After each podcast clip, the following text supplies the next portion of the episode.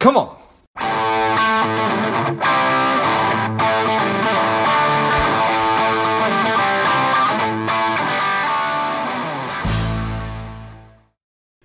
Strong, the powerful Sean Harper has returned to Lifeblood. Welcome back, Sean. Hey, thanks for having me. Yeah, excited to have you back on. Sean is the co founder of KIN. They're an organization fixing the homeowners insurance industry, providing simple, personalized, and affordable home insurance designed for you. Sean, tell us a little bit about your personal life, some more about your work, and why you do what you do. um, I don't know, to be honest, why I do this. It being being an entrepreneur is so stressful and there's so many ups and downs and stuff, but I am addicted to it.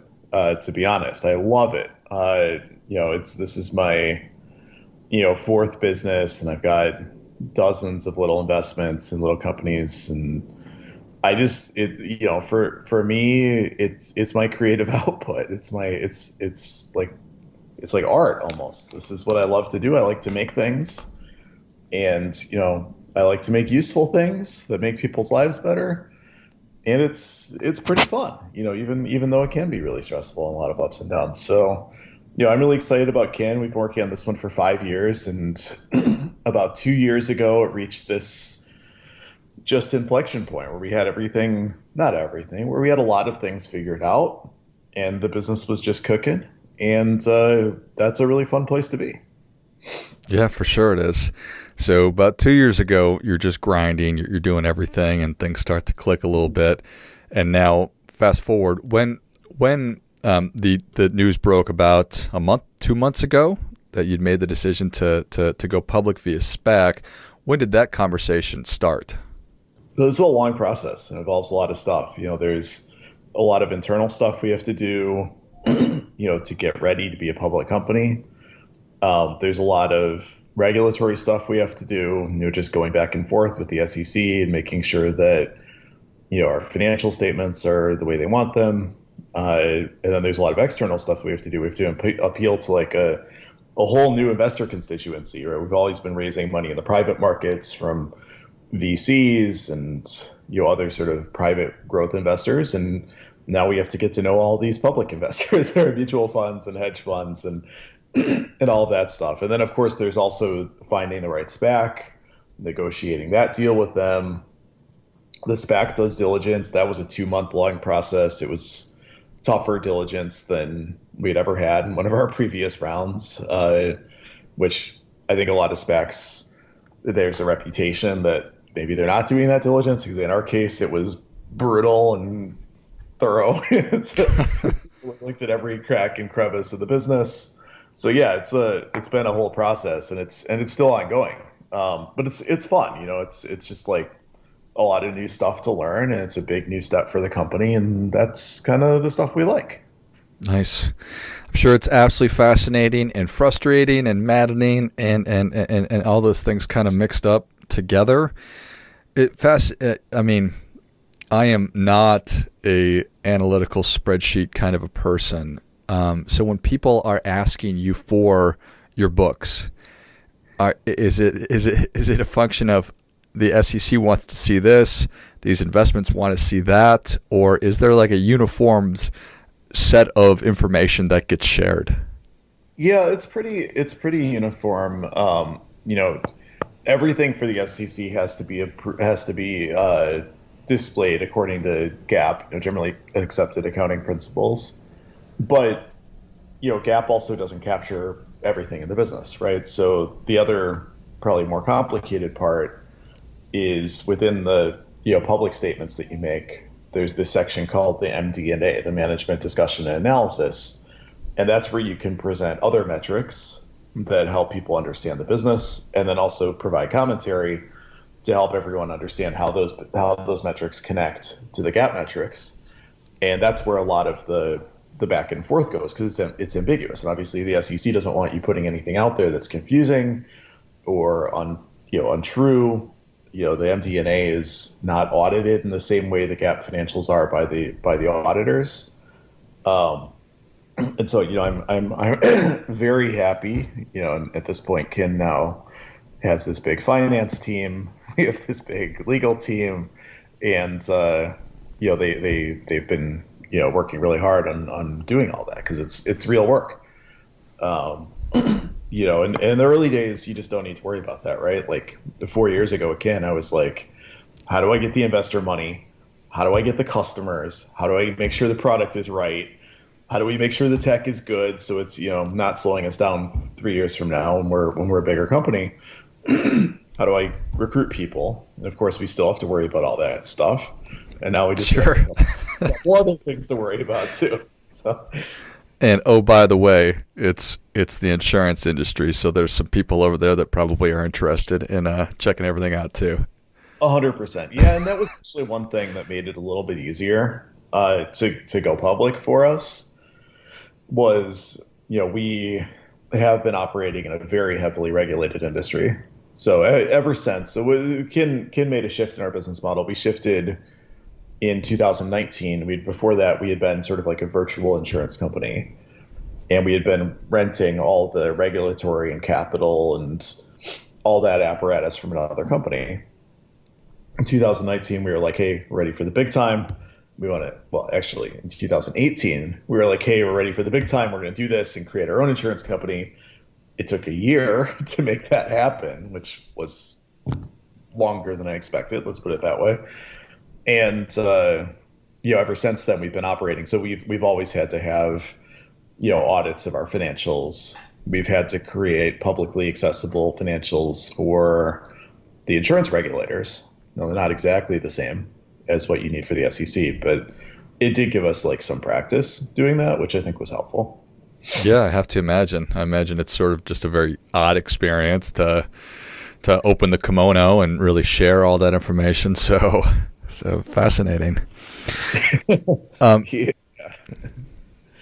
What what is what does the future hold? I saw that that you were uh, looking at acquiring. I think it was an inactive insurance carrier. Tell me more about that. Yeah, so this is one of the hacks. You know, one of the weird things about insurance is it is regulated actually by each state, and so we set up this insurance entity. it's it's actually a really cool structure. It's owned it's an insurance company that's owned by our policyholders that we manage for them. And that's called the Kin Interinsurance Network. And we set that up in 2019 uh, in our in our home state, which is Florida. And it takes time then after you've set up in one state to port all those licenses to to other states. And there's a whole set of rules around that that are I won't bore you with right now. Um, but if you want to get into more states faster, basically the hack is you can buy an existing insurance company. Now the problem is if you're selling your existing insurance company, either it comes with a business or it doesn't. And if it doesn't, usually it's because something went wrong. Sure. not a good thing. And so a lot of the times you'll see these things come up for sale and they have all of this baggage associated with them. That could be a real pain in the butt to clean up, pretty expensive. You know, because one of the things about insurance is you can actually make a claim much later. Mm. So you could have a company that really stopped doing business five years ago, and then whoops, we got a claim today, and maybe it's a big one. Uh, and so that's that's the thing you do when you're doing diligence on one of these. But we we did find one of these, and they call these shells within the insurance industry. If it's a sort of empty carcass of an insurance company. And, uh, you know, we found one that was really clean and had licenses in it's more than 40 states. And we were able to negotiate to buy that. Uh, so it's, it's a way for us to get into more geographies faster than we otherwise would, which is, you know, exciting for us. Yeah, for sure. But just because you're now able to operate in 40 states, I don't imagine that that means you all of a sudden start operating in 40 states. No, because they're all different. These states are like countries, and so yeah. you know we're we're actually only in three states right now. We're in Florida, California, and Louisiana. Believe it or not, those three states together are about 20% of the total country in terms of dollars spent on homeowners insurance, which is what we do. Hmm. The whole industry is about 115 billion dollars, and about 20% of that is just those three states. Just pretty crazy, actually. Um, and uh, you know, we one thing we've done, I think, really well is focus our efforts on getting those states exactly right and to get critical mass and get brand recognition, make sure that our pricing and actuarial uh, you know stuff is is really up to snuff. And you just can't do that. We couldn't do that if we did if we launched 20 states tomorrow. Like legally, maybe we could. Technically, we could because our software is really flexible It allows us to do all of that. And that's part of what makes Kin great.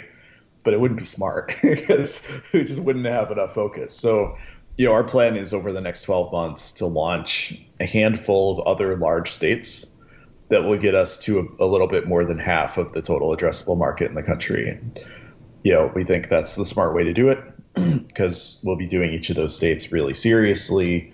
You know, have our actuaries, you know, develop really excellent pricing that takes time. Uh, have our marketing team come up with a marketing strategy that makes sense for each of those states um, and then we're also looking for states where there's like a good business opportunity because, you know, we like a state where the prices are going up and where insurance might be a little bit harder to get. Um, just because it makes it easier for us to enter, right? Everyone's like, like you know, just to use an example, here where I live in Illinois, people don't care that much about insurance for their homes. But where our, where our other office is in Florida, people just think about it a lot more. So you you live in Arizona. Arizona is actually a very stable, easy insurance state. But if you go just a little bit west, actually, if you go if you just go to Colorado, Colorado is totally different. Colorado has been wrecked by these hailstorms and wildfires. Insurance is almost twice. It's actually more than twice as expensive on average in Colorado than it is in Arizona. Hmm. And prices are going up. Some insurers are reducing their capacity and so that would actually be a really good time for us to enter because you know uh, people really need insurance there. Yeah. That's that's what gets us fired up as entrepreneurs. It's like let's make something people really need. Uh, it's just a lot more fun that way. Interesting. So it, to a degree, it is when when events, negative things happen in an area that is almost like a stock market correction, where that's the right time to buy if you have the money. Yeah, that's exactly right. So in insurance, they call it a hard market or a soft market. It's a hard market if prices are going, are going up and insurance is scarce. It's a soft market when prices are going down and insurance is plentiful. And so all else equal, you actually kind of want to take the contrarian point of view and go in in the hard market because it's just sort of like wind at your back. Uh, and these things, they just, you know, it's it's cycles, right? It's it's uh, it's it's never in a straight line one direction or the other. I certainly, I, I I don't know if this is true or not, but my perception is that as as the climate is experiencing changes, that if I was an existing company that had been doing business for hundred years versus y'all who are now coming in new with sort of a new set of eyes and a new approach to this, that would probably be very good.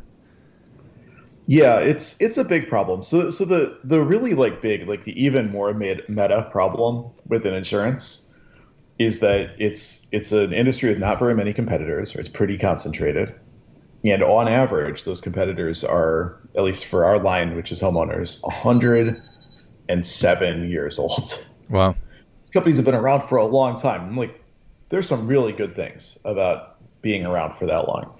But one of the things that's really hard to do if you've been around that long is to respond to changes. And the world is changing a lot right now. And so you'll see they're really bad at responding to changes. And one change they're really bad at responding to is the change in consumer preferences, right? People don't necessarily want to go into an insurance store in their neighborhood. Now they want to do it all on their phone and laptop.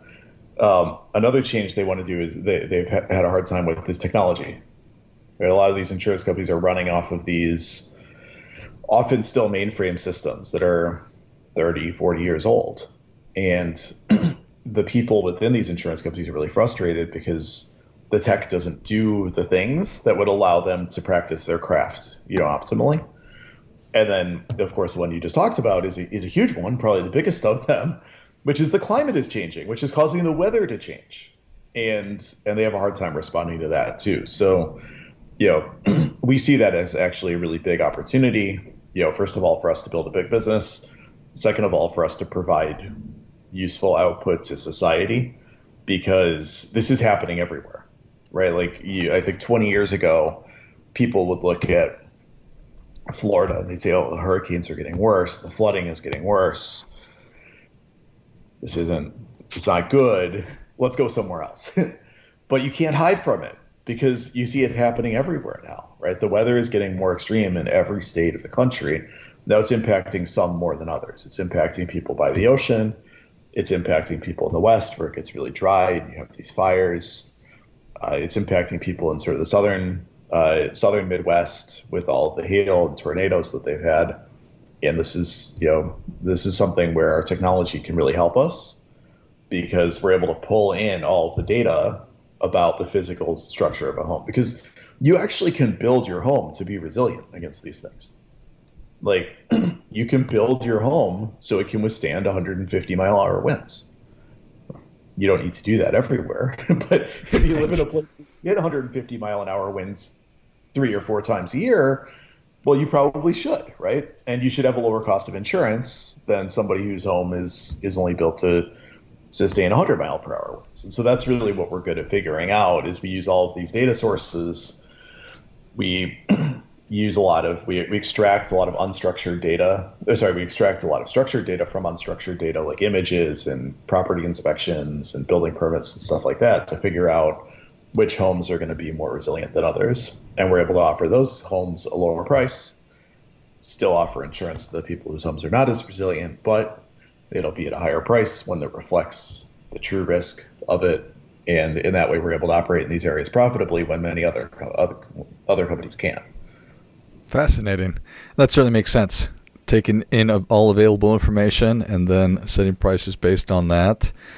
Um, so, what what what is the experience for people when they come to your site and they inquire about insurance? Do they provide all this information? Do they give you permission to do it? How, how or how, how, how does it work? You know, they really just enter their address, and then that's all the, that's all we need. Hmm. So you know, in the in the old way, you know, there's probably 40 fields of data that go into underwriting. You know, historically go into underwriting a homeowner's policy and the way the insurance companies got that data was by asking the user or asking the agent. No.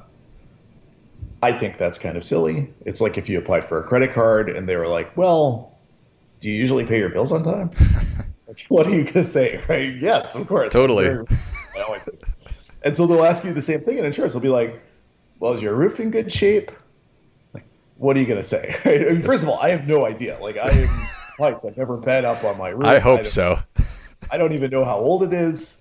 Like I know it was here when I bought the house. like that's that's a situation a lot of people are in. So what we would do differently for a roof then is we actually buy gigabytes of aerial imagery and we run that through a uh, machine learning algorithm that will tell us this roof looks like it's in really good shape or this roof doesn't look.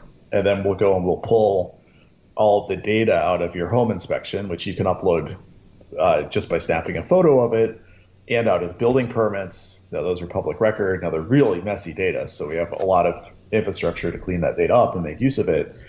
Out of the real estate records, out of the tax records, you know, we're, we're able to pull all this data out and sort of triangulate and say, oh, we think this roof is, you know, it's a good it's a good roof or a bad roof. Obviously, there's a lot of gradation in that, and and it's just a lot more scientific and granular.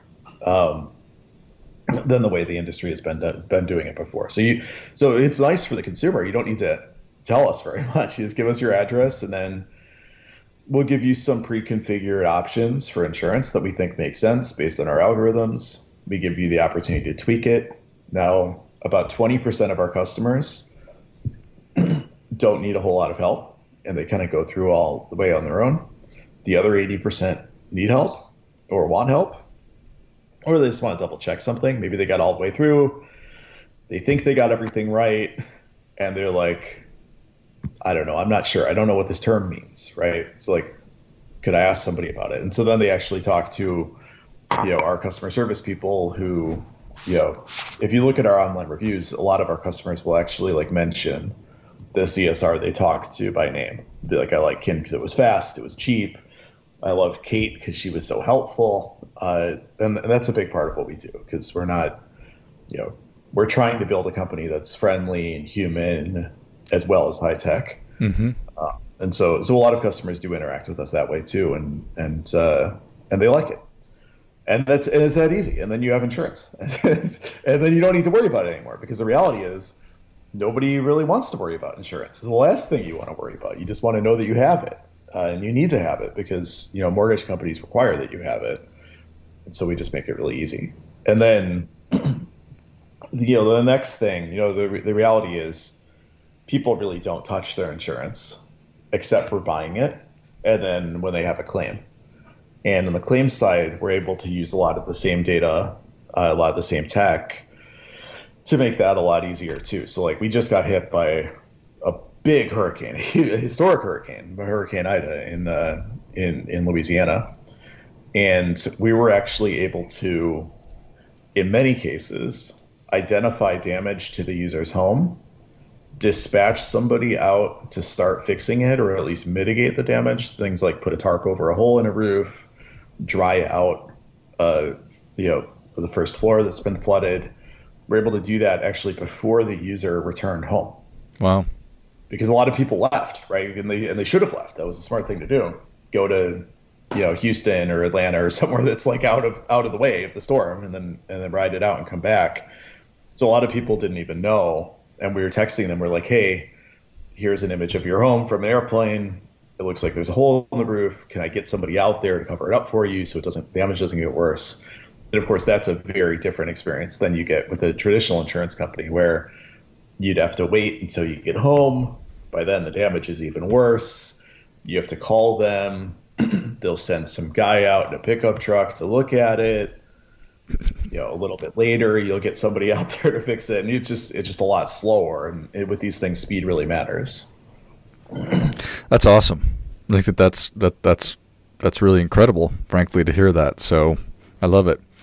It's also reassuring that us human beings are still going to have jobs for a little while longer, right? We're not going to be totally yeah. replaced by the uh, computers just yet, Sean. Well, I, I, wanted to be sure to uh, ask you. You've had the opportunity to, to, to, to work with Gary Vaynerchuk, and he's this iconic public entrepreneur. What has that experience been like? Mm. Gary's incredible. Um, so, so he, I mean, he's one of the best marketing people in the world. I, mm-hmm. I think. Um, and, and, it's funny actually. I've I've been a fan of of Gary's for for a long time, and even going back two businesses ago, we were always you know sort of following his playbook because he's really good at it. Um, you know, right now we're in the process of going public by merging with the SPAC that Gary is involved in, and he's actually been really helpful. One thing that that he did that that really was was amazingly cool was Gary and his firm helped us produce a movie. Uh, it's a short movie. It's a seven minute long movie. And do you know? Do you know what the? Do you know about the Florida Man meme? Do you know what that is? I do. yeah. Okay. So I'll, I'll, I'll explain what it is because a lot of people don't. there's there's this meme about it's called Florida Man, and it's all about like it, it basically makes all of Florida out to be like these dumb hicks that do all these stupid things. And the reason why that meme exists is actually because Florida has really, really good public disclosure laws. And so anytime something crazy happens and the police are involved or anything, it ends up in the public record. Like actually that's kind of, that's kind of cool. Like state states probably should have transparency that way. But it makes it really easy for like link bait journalists to find these crazy things because people do crazy things everywhere. You know, and you'll end up with these headlines like Florida man, you know, runs over his own foot with the lawnmower. It's just stupid things like that. And so it's developed this bad reputation. So what we said is like, listen, let's recast the Florida man. Let's make a movie about it. And the movie is called Florida Man. it's, it's, about this guy. The, the Florida man has actually becomes this like sympathetic, misunderstood hero and uh, it's actually just you know, and and it is true that like the weather in Florida is crazy, the wildlife is crazy. You know, this is sort of the price you pay for living in paradise because Florida is actually really beautiful. And so we created this this movie, and it's like it's funny, it's redeeming for the state. Uh, and it's it's it's it's gone actually somewhat viral. Like it has more than a million views, and people really love it. And nice. That was all something we did with Gary it's just like he's so smart on this stuff. Like it, it's not easy to do that, right? Because it's actually kind of treading into negative territory, but to do it with the right tone, you know, where it's funny but still respectful, is you know that that's what good marketers do. Um, you know, the other thing Gary helped us do was actually recruit our CMO, who's uh, who's new to us as of this spring. His name's Victor. He's really sharp. Uh, he's someone that Gary had worked with before. So, you know, it's it's been a great partnership so far. He's also just really fun to hang out with and has a lot of Twitter followers and stuff like that. So it's it's all good. Incredible, nice. Well, Sean, congratulations on all your success. I appreciate you coming back on. Where can people learn more about you? How can they connect with Kin? And where can they check out Florida, man? all, all this stuff is uh, easy to find at our website. It's kin.com, K I N.com. Uh, you know, it's kin like family. And uh, we've got the Florida man uh, video up there, and other cool stuff we've made, uh, as well as, you know, it's, it's really easy to get insurance. Love it. Well, if you enjoyed this much as I did, show Sean your appreciation and share today's show with a friend who also appreciates good ideas. Go to kin.com. It's K I N.com and check out other great resources. Check out the Florida Man video and um, get insurance easy and efficient and all that good stuff. Thanks again, Sean. Thank you. And until next time, keep fighting the good fight. We are all in this together.